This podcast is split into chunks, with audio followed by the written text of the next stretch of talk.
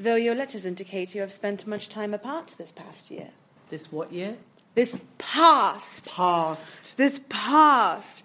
Though your letters indicate you have spent much time apart this past year. Great. So part and past. You've got two of them very close together. Part. So if you get a part, you can get past. Part. Welcome to the Pioneer Theatre Podcast. I'm Matthew Ivan Bennett. Third up in the 1819 season is Miss Bennet, Christmas at Pemberley by Lauren Gunderson and Margot Melcon. It's a sequel to Jane Austen's Pride and Prejudice with Elizabeth's younger sister Mary as the heroine. Set in the English countryside, the piece naturally requires accents, which at Pioneer Theatre means having a dialect coach on hand to help the actors. Here's our publicity manager, Frenny Romang, and dialect coach, Sarah Shippobotham, with more on accents. Okay, so the first thing I think I should get clear is to be honest, I'm not really a dialect coach, I'm an accent coach. So I'm preparing actors to speak the accent. Dialect is really all about vocabulary, and that's the writer's job. Unless we're improvising, if we're making it up, then I should know what the vocabulary is. But really, the writer's already done the dialect's job, and my job is to coach the actors in saying the sounds. Um, sometimes p- maybe understanding the difference in the words.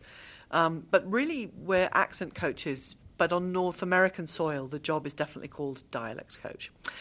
So, how do I prepare? Um, it depends. Working at PTC, it really depends on the accent.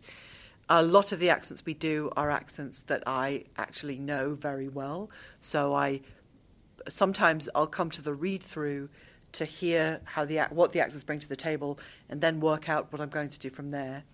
Or say when we did at the last ship, or Oslo, then I start to watch things or look for samples of the accent so that I can work out for myself the accent changes from my accent and then the accent changes from American and feel where it might sit in the mouth, find resources for the actors to listen to if they have time. I try to at least have stuff ready at the beginning if it needs be. Although with Oslo, I was still looking all the way through the rehearsal process for stuff that really spoke to the actors. But um, it gives me a good excuse to experience the world of Norwegian Viking sitcoms, or um, I like doing Australian plays because then I have to watch a lot of Australian television. and then I start to learn it myself, make sure I can. I like to demonstrate while I'm coaching. I don't have to be able to do that, but I like to be able to do it. And then try to work out how the actor likes to learn. Like, are they a listener, or do they need pictures, or do they want to write words down, um, or do we sometimes need to get up and do funny things with our bodies um, to help them learn? But I'm really responsive to the person that I'm working with.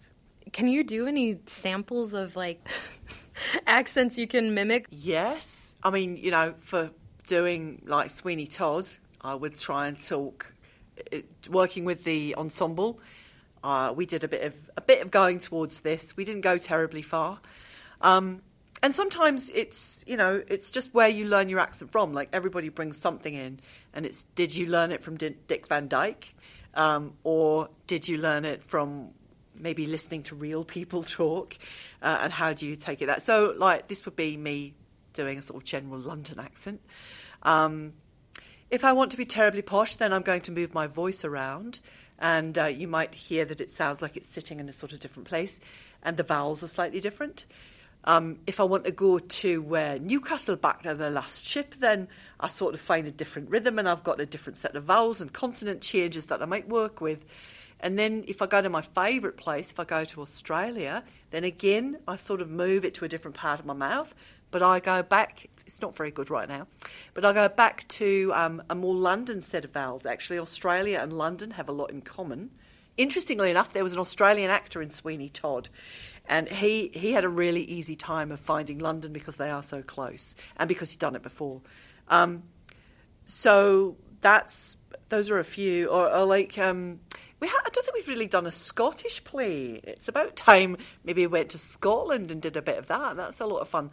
The accent that I need a bit of time to coach would be uh, if we want to go to Wales, Wales is one of the most difficult accents you can do because it's got a very specific rhythm and, a, and quite a specific tune. A bit like Norwegian in a way, it goes down to come up. That was amazing. I could just sit and watch you do that all day. Well, speaking of, you know, creating these accents, how do you kind of steer the actors away from stereotypes in speech? Well, sometimes I think it's useful to start with the stereotype uh, or what's recognizable to people be, be, to make the big choice because I think we can always pull back.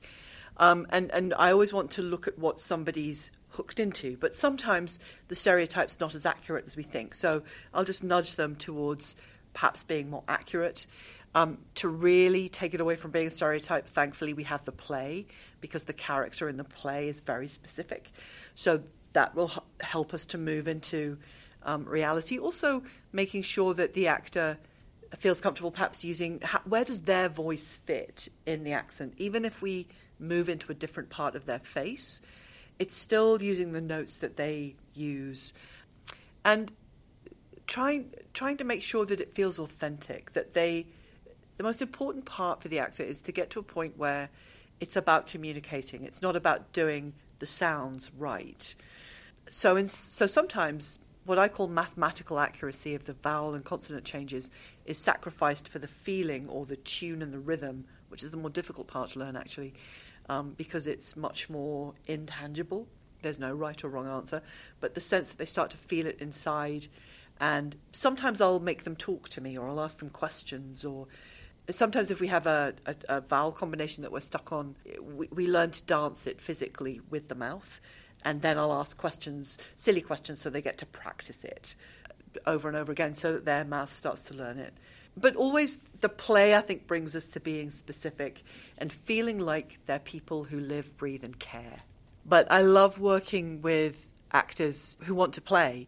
And uh, one of the great things about Christmas at Pemberley is I've had special time to play with the actors. We've done some improvisation, um, we've done some group sessions, and um, yeah, I loved investigating different worlds and, and trying to find the key.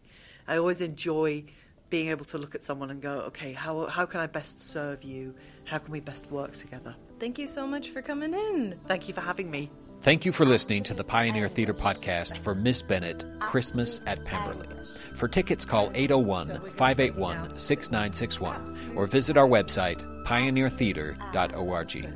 Miss Bennet is sponsored by Zions Bank, the Andrea Golding Legacy Foundation, and the Robin M. Woods Legacy Endowment.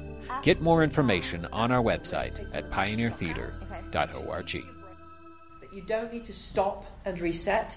You can link to reset. So, Okay. absoluta. Absoluta. Good. Now we're going to do this. Absolute. Uh, Absoluta.